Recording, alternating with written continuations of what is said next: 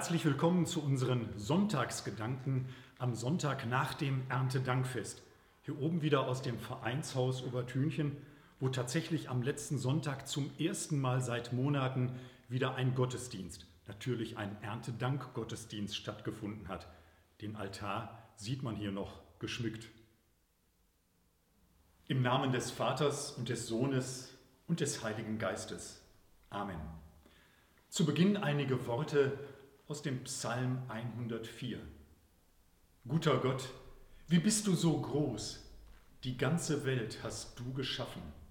Wie ein Zeltdach hast du den Himmel ausgespannt, darunter die Erde fest gegründet im Wasser der Meere. Du lässt das Gras wachsen für die Tiere Pflanzen, die der Mensch anbaut, lässt du gedeihen, damit die Erde ihm Nahrung gibt. So bringst du das Brot aus der Erde hervor, dass es des Menschen Herz stärke und den Wein, dass er sein Herz erfreue. Gott, wie sind deine Werke so groß und viel? Du hast sie alle weise geordnet. Deine Welt ist voller Wunder.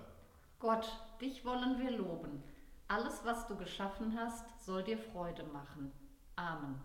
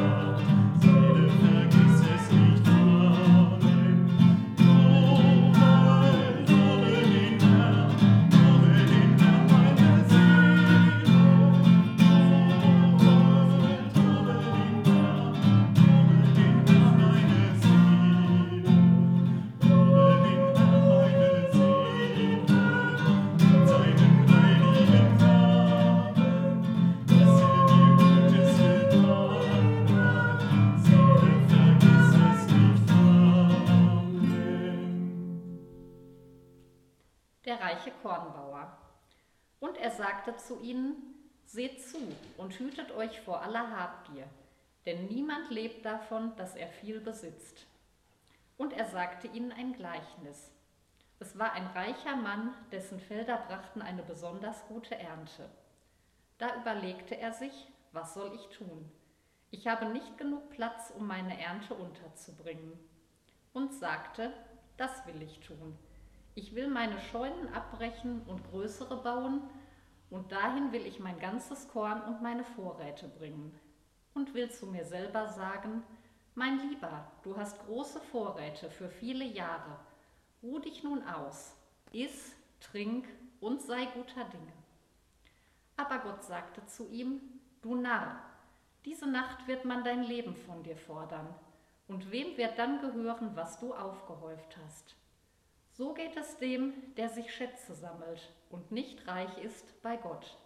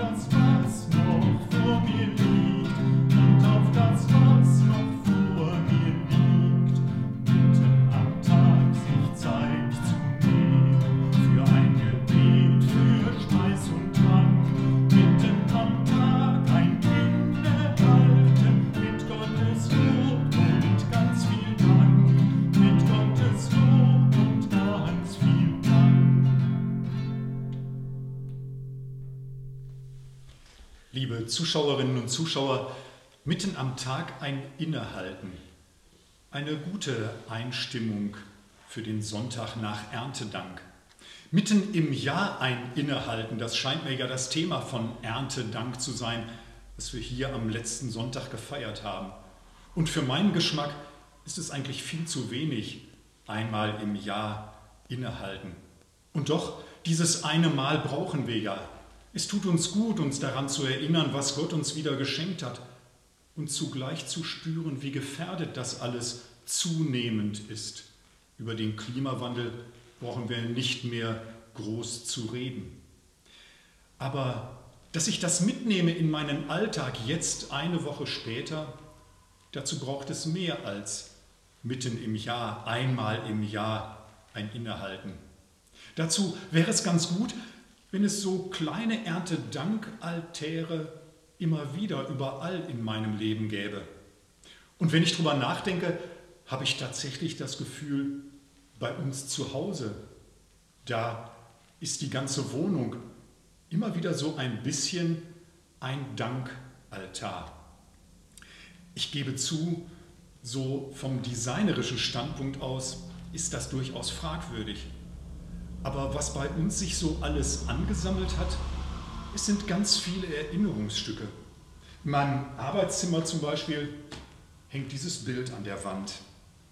Ein Bild, das meine Mutter und uns drei Jungs zeigt, auf unserer Bleiche der Wiese unten, wo Oma die Wäsche bleichte. Ein Bild, das mich an meine glückliche Kindheit voller Geborgenheit erinnert. Und mit zunehmendem Alter und Lebenserfahrung merke ich, wie wenig selbstverständlich das ist, so aufwachsen zu dürfen. Das hat mich geprägt und ich bin zutiefst dankbar dafür. Im Wohnzimmer auf einem Regal dieses uralte Lego-Tankauto. Ein Erinnerungsstück. Irgendwann vor ein paar Jahren ist es mir in meinem ganzen Kram wieder in die Hände gefallen. Ich weiß noch genau, wie ich das bekommen habe. Damals im Kindergarten vor fast 60 Jahren. Ich hatte Streit mit Günther. Der Name ist heute genauso ungebräuchlich wie mein eigener Jürgen. Und dann, als wir uns wieder vertragen hatten, schenkte mir Günther sein Lego-Auto. Ich habe es in Ehren gehalten. Und heute steht es im Regal, weil es erinnert mich daran, wie gut das tut, wenn man sich nach einem Streit wieder vertragen kann. Wie wichtig das ist, dass einem die Hand gereicht wird und man wieder im Frieden leben kann. Es sind noch viele andere Schätze in unserer Wohnung. Von dem alten Vertico aus Beständen meiner Urgroßeltern bis hin zu Steinen auf der Fensterbank und Muscheln vom Urlaub an der Nordsee. Ja, tatsächlich, aus vielen Urlauben irgendwelche kleinen Dinge am Wegrand gesammelt, die einen erinnern. Und dann dieses dankbare Gefühl, wir haben schon viel Schönes erlebt. Und Dinge, die eins unserer Kinder im Kindergarten gebastelt hat, auch das steht auf der Fensterbank. Oder Bilder, die Kinder gemalt haben. Klar, das mag alles nicht so hundertprozentig zusammenpassen, aber wenn ich das alles ansehe, erfüllt sich mein Herz mit Dank. Was allerdings unterscheidet diese Schätze von der Warnung eben im Evangelium, dass man sich nicht Schätze sammeln soll und doch nicht reich ist bei Gott? Ich denke, diese Schätze sind andere als die, die der reiche Kornbauer in seiner Scheune sammelt. Seine Schätze führen ja nur dazu, dass er sich abgesichert fühlt, sich selber auf die Schulter klopfen kann. Was hast du alles wieder geleistet? Macht einen das wirklich reicher? Da ist kein Gefühl für Dankbarkeit, sondern nur für Profit und Effizienz und Stolz auf die eigene Leistung. Menschen, bei denen das die einzige Dimension ist, sie sind mir immer ein wenig schwierig im Umgang da habe ich oft das Gefühl, da ist für die wirkliche Wahrnehmung der anderen ganz wenig Platz. In der alten Bibel auch so ein Schatz in unserem Wohnzimmer, die meine Oma 1911 zu ihrer Konfirmation geschenkt hat, mit einer Widmung ihrer älteren Schwester drin. Da wird dieser Satz, hütet euch vor aller Habgier, anders übersetzt. Da hat Luther noch übersetzt, hütet euch vor dem Geiz, denn niemand lebt davon, dass er viele Güter hat. An meiner Pinnwand hängt seit vielen Jahren ein ganz wichtiger Satz, den ich mal irgendwo gelesen habe. Geiz ist die Armut der Reichen. Und darum, die wahren, wirklichen Schätze meines Lebens, sie erinnern mich an dem, von dem ich das alles habe. Sie erinnern mich an den, der unmerklich dabei ist, wenn wir Menschen das Leben und all die anvertrauten Gaben miteinander teilen. Sie erinnern mich an den, an den, dem sich mein Leben verdankt. In einem unserer Lieder wird das so wunderschön gemalt, in ganz verschiedenen Aspekten, wenn es dann im Refrain immer heißt, dann hat Gott unter uns schon sein Haus gebaut. Ich wünsche Ihnen eine dankbare und erfüllte Zeit. Amen.